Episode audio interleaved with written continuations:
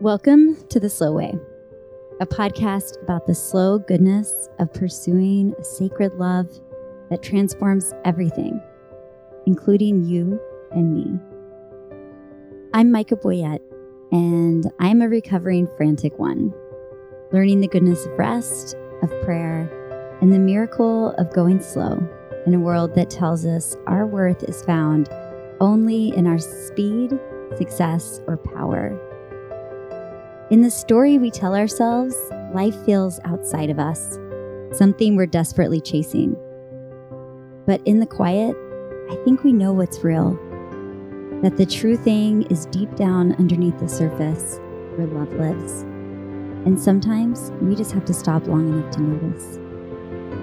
I'm grateful you're here, making space to be reminded. This is episode 53 the silencing of women, the yes of God. Let's go the slow way.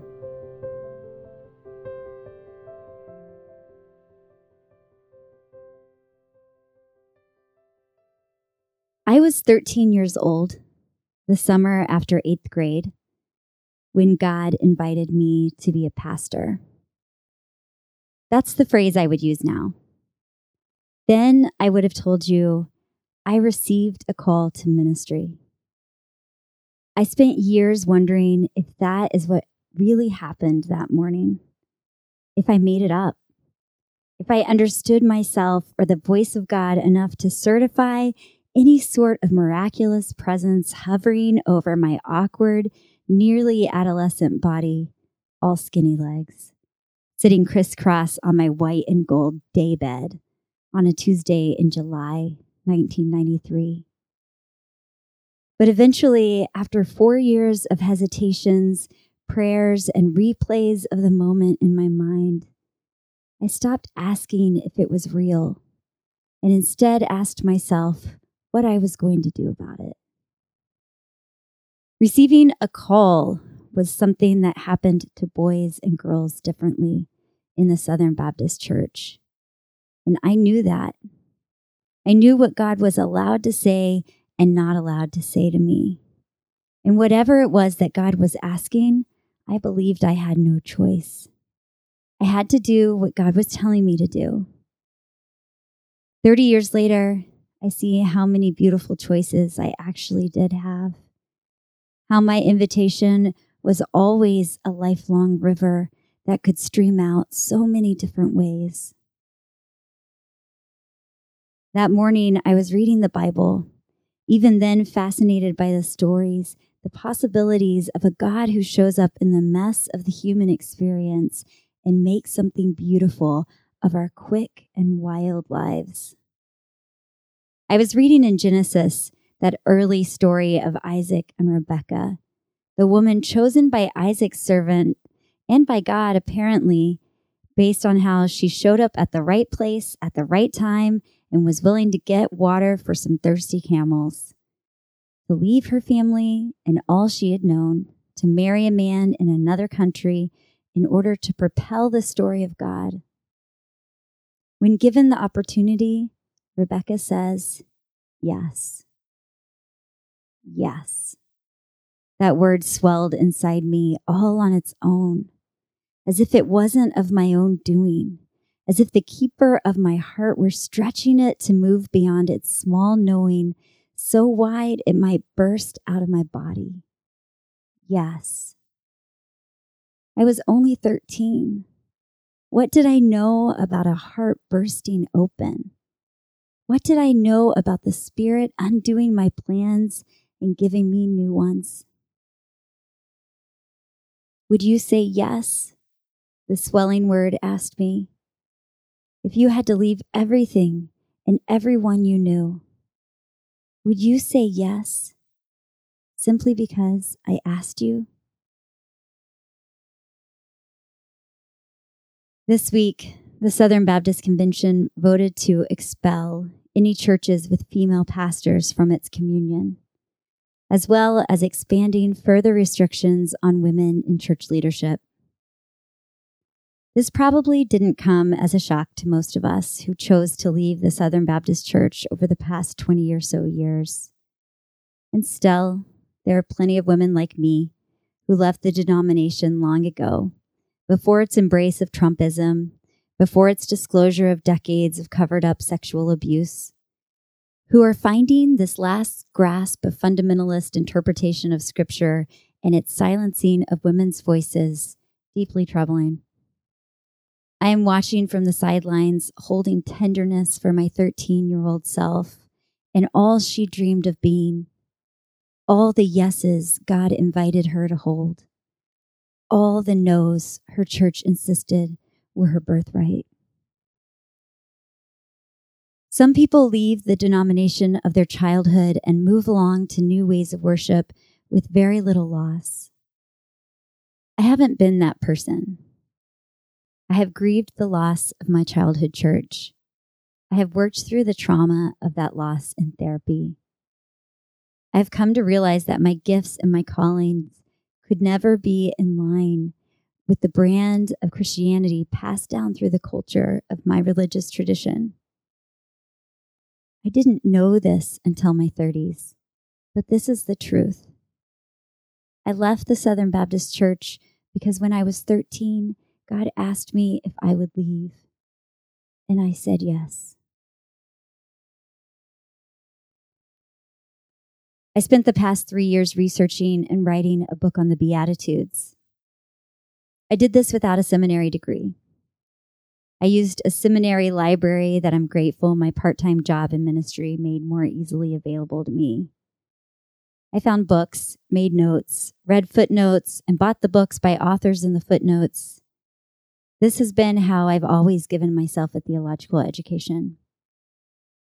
And maybe someday I'll go to seminary for real. But I think about the years that I could have done such a thing and what it would have been like to have shown up as a boy with my gifts in a church. My love for speaking and teaching, my love for scripture, my sense of a calling to ministry. I would have been sent to seminary by my home church. I would have been prayed for. I would have been given a scholarship. I know these things. I think about them still because I would have loved to have been a pastor and I believe God invited me to be a pastor. I was 22 and on my way to study for the month in Kenya and South Africa for a graduate course with one of the Bible professors at Hardin Simmons University, where I had completed my undergrad, a Southern Baptist school with a then thriving seminary. It's since been shut down by conservative donors as have many Baptist higher learning institutions deemed too liberal in the past several years. I would be moving to the Northeast for graduate school in just two months to study creative writing. And I was telling my professor's wife, who I deeply admired, that I wasn't planning to stay in the Baptist church. We need women like you, Micha, she said, who can push back on traditional teaching around women in leadership. Please stay. You can be a voice. I didn't. I think of that sometimes when I recite the liturgy in my ecumenical church, more influenced by the Episcopal tradition than anything I grew up with. I think about how far my children's experience of church and theology is from what I knew in my childhood. And I think about that other life, the one where I came to my youth leader, my heart still racing, filled with the Holy Spirit's yes in me and my yes in return. Lord, I had prayed. I'm afraid. I don't know if I could do it, if I could leave everything and everyone and go where you want me to go. But if you want me to do it, help me be brave. Maybe in another world, I would have been acknowledged as uniquely gifted for the service of the church. Maybe I could have been seen as more than a good pastor's wife, a nice single missionary, a pleasant children's director. But I had to leave to find out that the yes the Spirit whispered in me was louder than any interpretation of Scripture, any oppressive resistance toward my leadership, and any quieting of God's voice inside me. And today, my anger and hurt and frustration that the community of believers that loved me and taught me to sing the hymns I still hum to the plants in my garden are taking more steps to silence the little girls in their pews. I'm grateful to be reminded that God's yes can't be silenced. In fact, wasn't it Paul, the same apostle whose words about female silence are used to keep women sidelined, who also said that in Christ there is neither, quote, Jew nor Greek, male nor female, slave nor free, end quote. And wasn't it Paul who said that in Christ, every one of God's promises is yes? For all of the silenced, all of the rejected, all of those who could have been. And for the little girls, the LGBTQ plus teens, and all the restless doubters striving to find faith in a church that refuses to acknowledge God's yes in you. Hold on a little longer, love. Let that yes grow a little wider. There is no stopping the Spirit of God, no church policy, no abuse cover up, and no human notions of power can silence the voice of love's yes in you.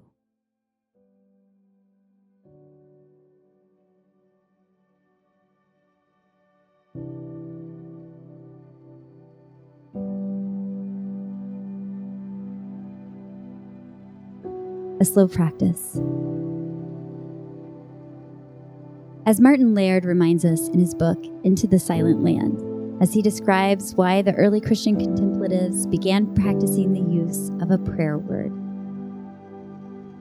Quote, Our bodies may be at the place of prayer, but our minds are usually not where our bodies are, but instead are at a shopping mall, on a beach in Majorca, reliving an argument, fearing the future, regretting the past, any place but here in the present moment. The desert contemplatives saw this mind tripping all too clearly in their own lives and took to heart Jesus' example of refraining from inner dialogue with the afflictive thoughts. Instead of talking to yourself, recite as Jesus did a short phrase from Scripture.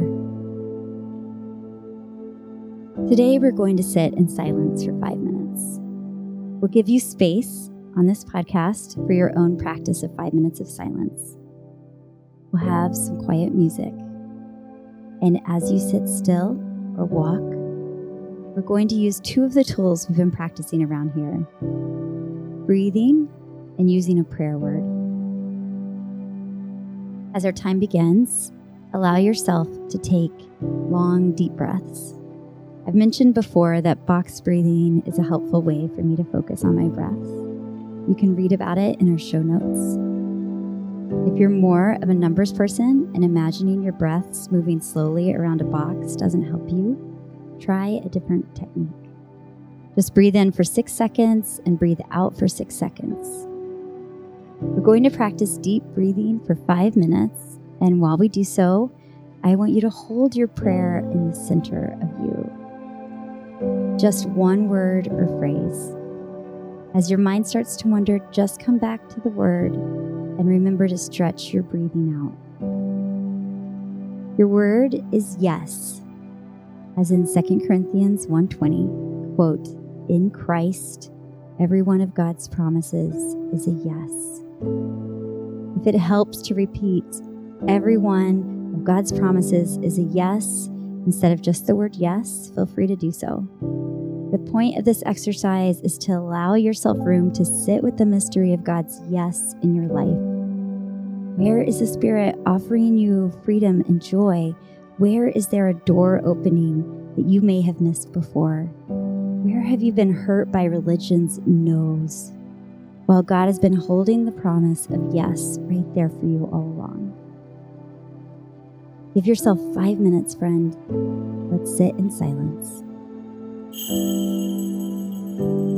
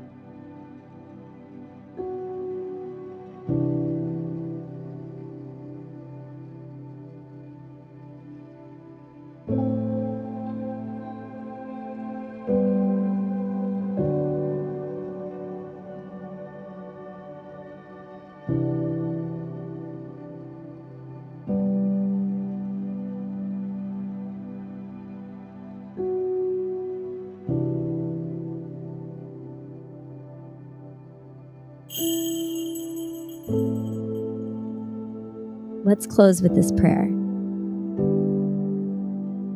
O divine one of the yes, release me from the no's that have tied my heart up and kept my gifts quiet. Lead me into the wide open promises of your limitless love. Amen.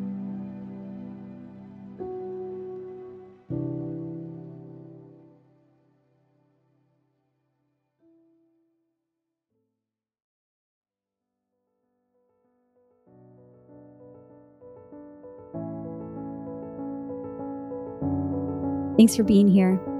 Choosing a moment of quiet and allowing yourself to be slow here is a way of refusing to conform with the culture around us.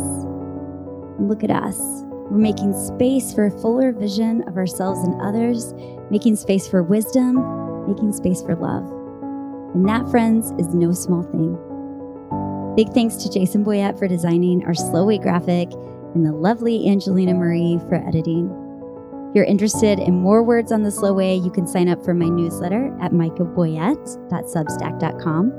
Also, there's a new way to support my work. In addition to my free newsletter at Substack, I'm offering a paid subscription to a twice a month, more lighthearted newsletter, The Slow Seven, where you can receive a fun descriptive list of seven things I'm thinking about, reading, or generally delighting in. Find it at michaboyett.substack.com. You can follow me on Instagram and Twitter at Micha Boyett and find my book found wherever books are sold. As always, if the slow way is important to you, it would mean so much if you took the time to share this podcast with a friend, or, and this is a big ask, if you would take the time to review the slow way on Apple Podcasts or wherever you get your podcasts, or share it with your friends, especially if you know anyone who might be looking for something gentle and quiet to help them settle into a weekly spiritual practice. Thanks for listening today. I'll be back next week with a new episode of The Slow Way. I hope you'll be here too.